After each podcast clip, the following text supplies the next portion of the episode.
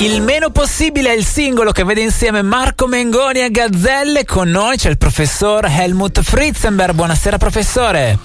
Buonasera a tutti. Penso che questa introduzione con questi due cantanti sia legata a uno dei momenti più, non so come, come definirli, più del primo maggio che c'è appena stato. Beh, è un momento topico, professore. Entrambi protagonisti del primo maggio di Roma, da, tra i tanti che sono saliti su quel palco.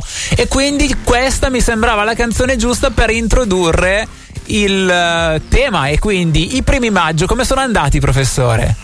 Allora, devo ammettere che dopo aver la eh, settimana scorsa aver detto ai non guardo mai il primo maggio me lo sono guardato tutto per la prima volta dal, dall'inizio alla fine quello sulla Rai naturalmente perché già quello è stato un po' forte per me l'altro tra l'altro è un po' più difficile da capire che cosa posso dire? Posso dire di aver capito che sì. molti che vanno al primo maggio non hanno capito cosa sono lì a fare nel senso che hanno a disposizione magari due, tre pezzi sì. e invece di fare le tre hit così la piazza canta e festeggia lancia il nuovo singolo lancia il pezzo più alternativo che ha dell'album di sei anni prima ma riarrangiato con l'orchestra e un'altra roba perché imparate non so da Max Pezzali uh-huh. che è arrivato lì ha fatto gli anni con un deca la piazza è esplosa eh, sì. e tutti a casa Quindi ragazzi ricordatevi che quando siete il primo maggio non lo fate per voi, lo fate per la gente, lo fate per lo spettacolo. Quindi date spettacolo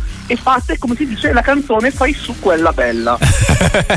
Beh, ricordiamo a tutti gli ascoltatori che il professor Helmut Fritzenberg è PhD in bellezza amore all'Università John Rambo di Pasadena e ci aiuta a parlare di comunicazione però abbinata all'ambito musicale. Quindi in questo caso qui il uh, discorso era rivolto proprio ai musicisti che sono andati su quel palco e in diverse occasioni hanno fatto dei pezzi che non erano proprio magari l'ultima hit.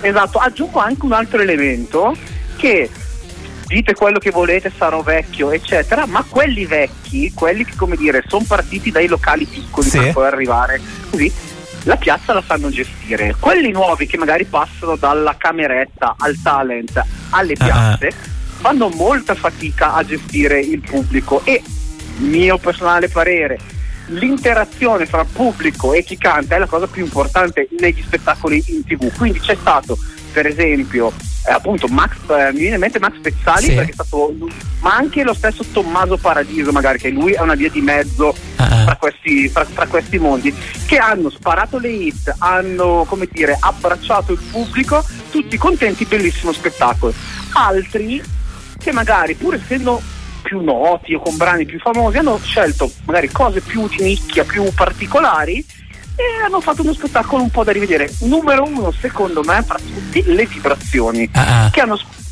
sparato la loro definiamola ignoranza rock, sono andati belli dritti sul eh pubblico, eh il pubblico felice e via. Guardi, professore, ho intervistato diverse volte Francesco Sarcina e non ha mai nascosto il suo essere zarro. A lui proprio piace questa cosa qui e quindi la tira fuori poi anche sul palco ma ci sono mo- momenti in cui è sbagliata, non sbagliata, magari non adeguata, ma in questo caso era perfetta. Eh, Infatti, sì.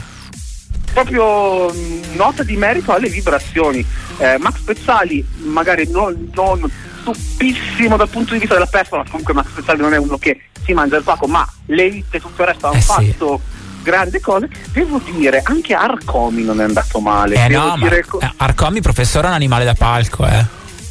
Eh sì, sì, no, anche se lì un po' così, cioè, sembra mio cugino commercialista che insomma, non ha questo, questa punta di verbo, eh, così neutro, ma le canzoni tutto il resto sono state forti. Aggiungo, perché naturalmente non voglio togliere niente a quella che è la tematica principale, quindi la bellezza e l'amore all'interno eh certo. della musica, che il premio Bellezza e Amore l'ha vinto Mara Sattei. Oh, che professore. Si è presentata sì? molto bene, diciamo molto bene sul palco con ehm, delle canzoni comunque famose, eh? certo. un look molto piacevole e come dire una, una, un pettorale molto allegro, definiamolo, molto, molto a vista che ha emozionato molti, ma non i cameraman della Rai che a un certo punto inventavano tutte le inquadrature per inquadrarla in faccia o da dietro. Ma come? Alla Rai non è piaciuta questa cosa del seno un po' libero, diciamola così, e quindi c'era un'inquadratura un po', un po' di lato, un po' da dietro, uh-huh. qualche più piano stretto insomma, dopo la prima canzone l'emozione è un po' scesa. Ok, quindi insomma, cameraman bacchettoni, chissà che poi insomma tutto quello che c'è stato nel corso dell'ultimo anno e mezzo sul uh, non mercificare il corpo e così via abbia fatto un po' il suo e quindi hanno cercato di evitare polemiche di quel tipo lì.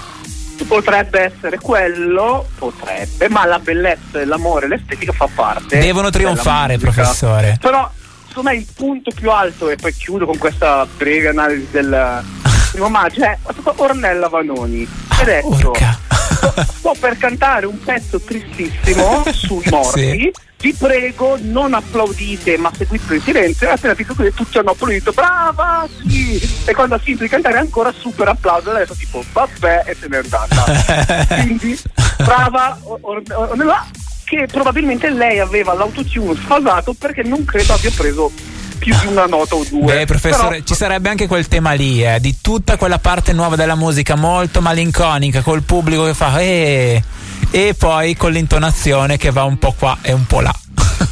sì, diciamo un po' qua, un po' là, ma mai dove deve andare. Perché quello purtroppo è un problema. A sorpresa invece che mi è piaciuta, sì.